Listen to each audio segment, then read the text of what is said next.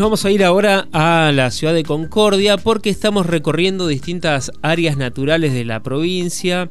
Ya recorrimos imaginariamente, ¿no? Conversando con sus guardaparques, la del arroyo Perucho, también la del Parque San Martín aquí en La Picada, muy cerca de Paraná. Y ahora nos vamos a Concordia para conocer más sobre el Parque San Carlos.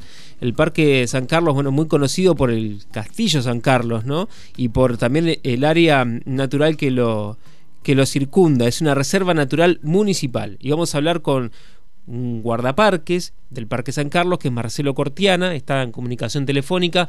Buenos días, Marcelo. Te saluda Alfredo Hoffman por Radio Diputados. ¿Cómo te va? Hola Alfredo, ¿cómo está? Muy buenos días para usted y toda la audiencia. Bueno, mira, te, digo cómo estoy. Estoy en este momento en la Lomada, junto al castillo, sí. y mirando la curva del río como pasa por sobre el Salto Chico, ¿sí? Así que un, lugar privilegiado de, lo que es, ¿no? Esto queda grabado en la retina del ojo. Eh, Exactamente. sobre el río Uruguay, para que se ubiquen, sobre el río Uruguay viendo bien todo lo que es la ciudad de Salto, desde acá se ve la, toda la ciudad de Salto, República Oriental del Uruguay. Sí, sí. En ese, en ese mismo punto, en esa pancita del mapa Entre Ríos, ahí estamos. ¿Y cómo está el día y cómo, cómo amaneció? Y hoy está, está lindo porque está agradable, con un poco ventoso, un poco nublado está, pero agradable para andar caminando, andar recorriendo. Hace, hace unos minutos estuvimos haciendo una, una liberación de una vecina una comadreja con las crías y ahora te paso la foto para que si querés subirla a las redes. Por supuesto. Eh, estuvimos, estuvimos, estamos trabajando con eso, así con todos los vecinos acá en la ciudad, porque el Parque San Carlos son 80 hectáreas que están ubicadas al noreste de la ciudad de Concordia. Y eh, viene a ser una especie de reserva urbana. ¿sí? Eh, estamos a, 30 cuadras, 30 cuadras de la plaza principal de acá de la ciudad. ¿sí? Así que eh, la, afluencia de gente es continua, permanente y mucho. Sí, recién teníamos eh, tres, cuatro colectivos de excursiones de niños de las escuelas, ¿sí? Todo lo, la, la de la escuela viene a, hacer el recorrido, acá cada una hora, a las y cuarto de cada hora están saliendo visitas guiadas por el castillo, también muchos de ellos que vienen a hacer algo de lo que es naturaleza, eh, conmigo o con alguno de los otros muchachos de los guías, hacen, eh, se les da charlas sobre el tema de la importancia de, cuidar la reserva y bueno, de, cómo debemos, debemos actuar y manejarnos cuando venimos a un sitio natural, ¿sí? Claro. Contanos, Marcelo, ¿cómo es un día tuyo allí en el parque?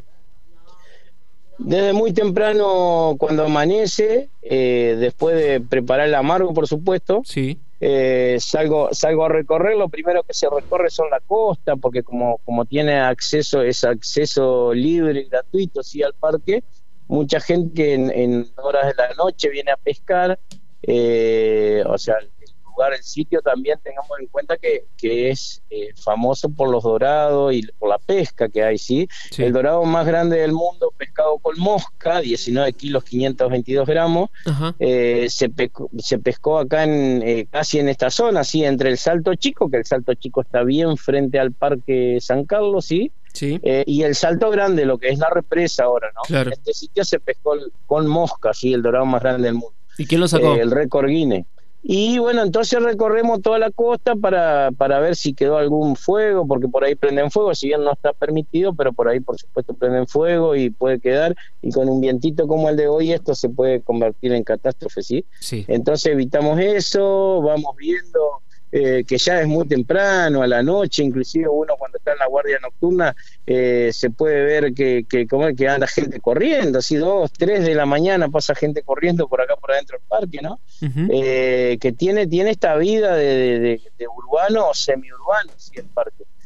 después de eso recorremos el puesto de Hostal del Río, sí, donde antiguamente estaba el boliche, que hoy en día Estamos proyectando a futuro hacer un centro de interpretación, un lugar para charlas y para, para bueno, para, para poder hacer exposición de fotos y esas cosas. En este momento está sin utilizar ese sitio. Eh, y bueno, y después seguimos recorriendo las distintos, los distintos puntos y monumentos y lugares donde eh, se suele, suele venir la gente o a tomar mate o, las escuelas a, a, hacer distintos tipos de actividades, como es el anfiteatro. Tenemos un anfiteatro eh, que entran sentadas más de 500 personas, y es el único lugar del parque donde se puede poner algo de música, ¿sí? o, algo, digamos, sonido, eh, fuera del castillo, que está, está también autorizado para los acústicos. Eh, así que bueno, y después seguimos recorriendo, atendiendo las escuelas que, que vienen, los turistas, las personas por ahí. Esta mañana de una escuela se había caído un chico y se pegó un raspón en la cabeza y le sangraba un poquito, así que hicimos las curaciones eh, correspondientes al caso, le pedimos a la, la seño que, bueno, que cuando, cuando salga que lo haga ver en el centro asistencial, pero era un raspón que, que se había dado al muchachito.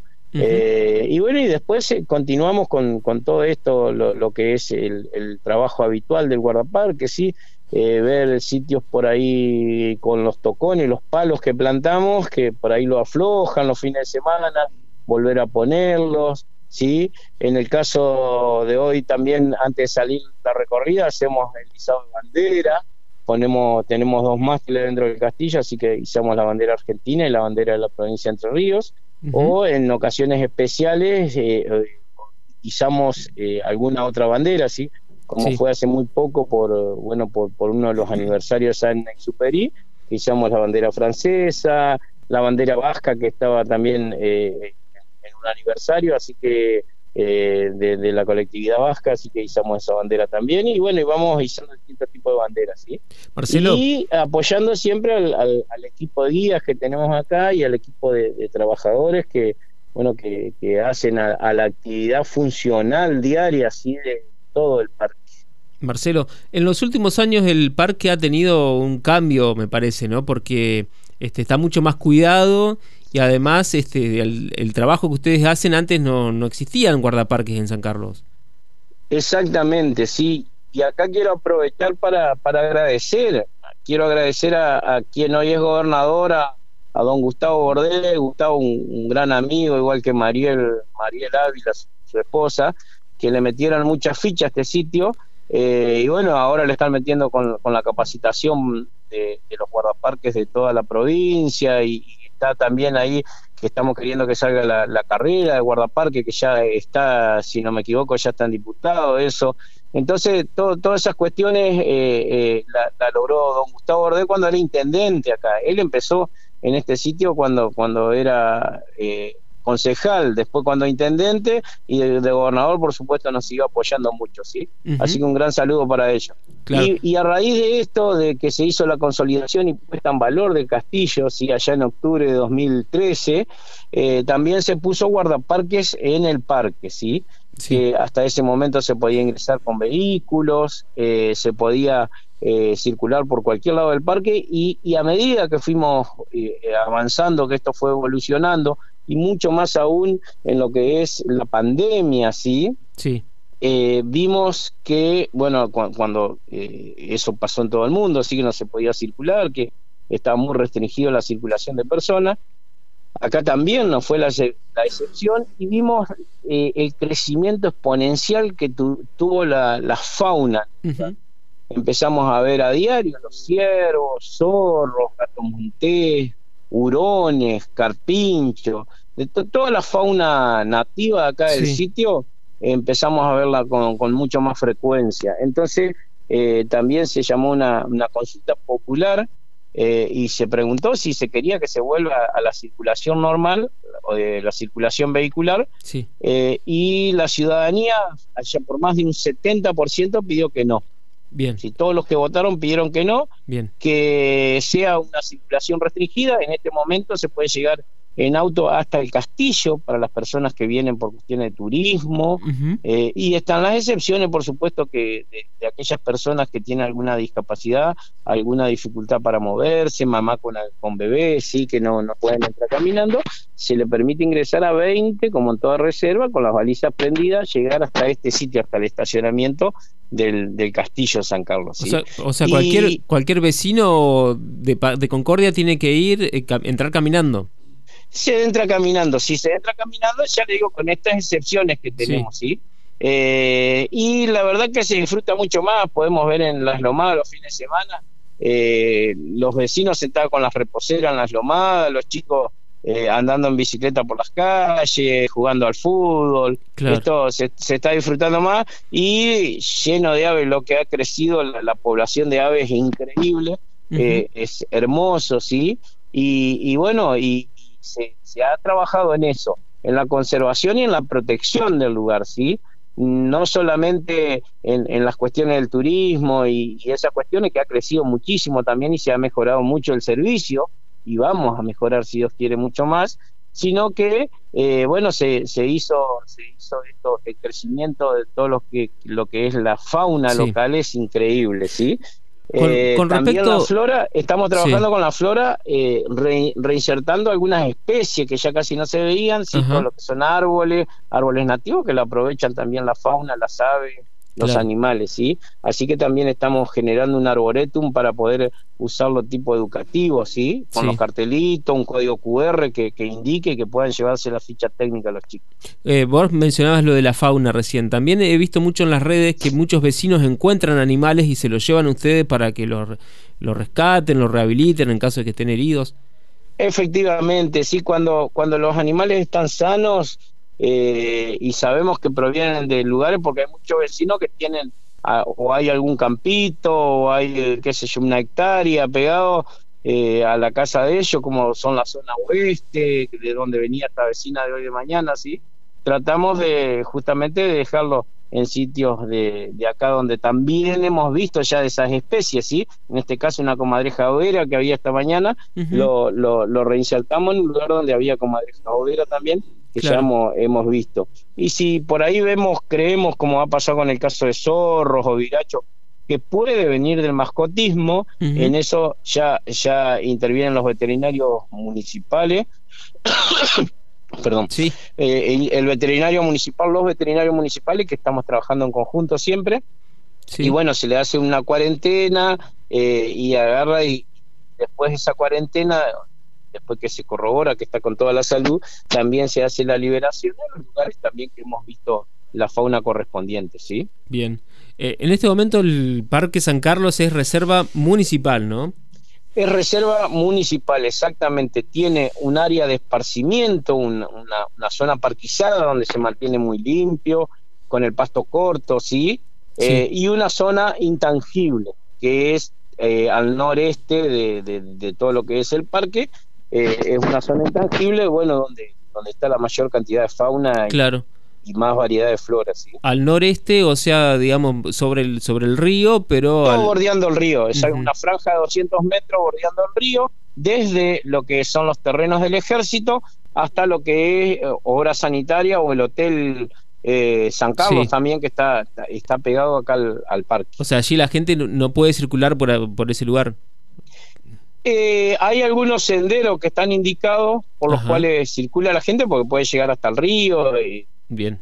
Sí, mucha gente va en bici hasta ese sitio a mirar los amaneceres, a mirar los, atardeceres, ¿sí? Eh, y bueno, a pasar el día, a hacer el picnic, ¿sí? El clásico picnic de ahora con, estos días más lindos, eh, se puede llegar hasta el sitio pero ahí, si te metes por ahí, entonces te puedes cruzar con carpinchos, zorros. Este, sí, sí, sí, sí. Hay que tener cuidado con las recomendaciones que le damos cada vez que nos piden. Eh, bueno, no meterse en lugares que, no estén indicados para caminar, eh, no arrimarse mucho al río, sobre todo cuando está crecido, porque eh, con el tema de la suba y baja del río, por ahí se producen desmoronamientos de, de lo que es la costa y bueno, no, no molestar a la fauna, no poner música alta, por ejemplo, eh, con, los parlantecitos portátiles que vienen ahora, que, tienen mucho, mucho decibeles. Entonces tratar de evitar eso, así que, que, disfruten del lugar, que realmente vengan a pasar eh, un, momento agradable acá en el sitio natural.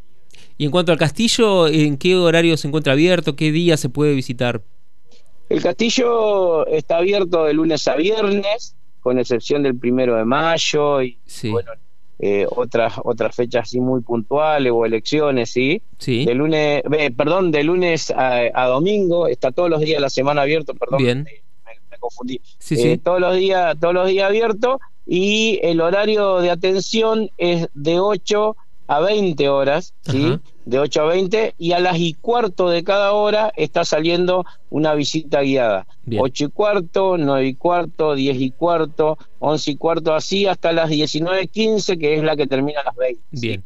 Eh, a medida, también se puede hacer la, autoguiada porque hay atriles que cuentan la, historia y bueno, y entonces ahí le, eso porque hay gente que por ahí viene con poco tiempo, entonces pasa, mira, no necesariamente lo hace con un guía. Si a las y cuarto de cada hora sale un guía de sitio, un guía especializado en el tema, que es el que le cuenta la historia y lo, lo, pasea por todo el castillo. ¿Te acordás cuánto sale la, la visita?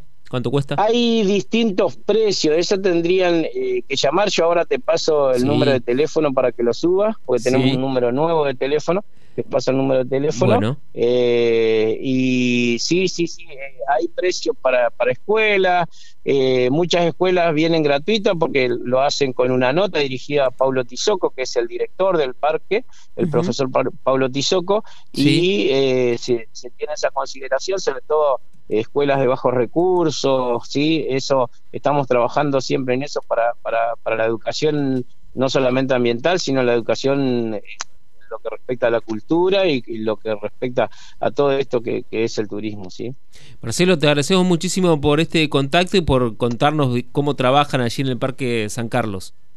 Muchísimas gracias a ustedes por estar dando difusión de esto tan importante que, que, es para nuestra provincia, ¿sí? nuestra hermosa provincia de Entre Ríos. Un saludo grande a todos los, guardaparques, guardafaunas, guarda áreas, guardas ecológicos que, que día a día hacen que esto se lleve adelante y, que día a día esto esté cada, vez mejor.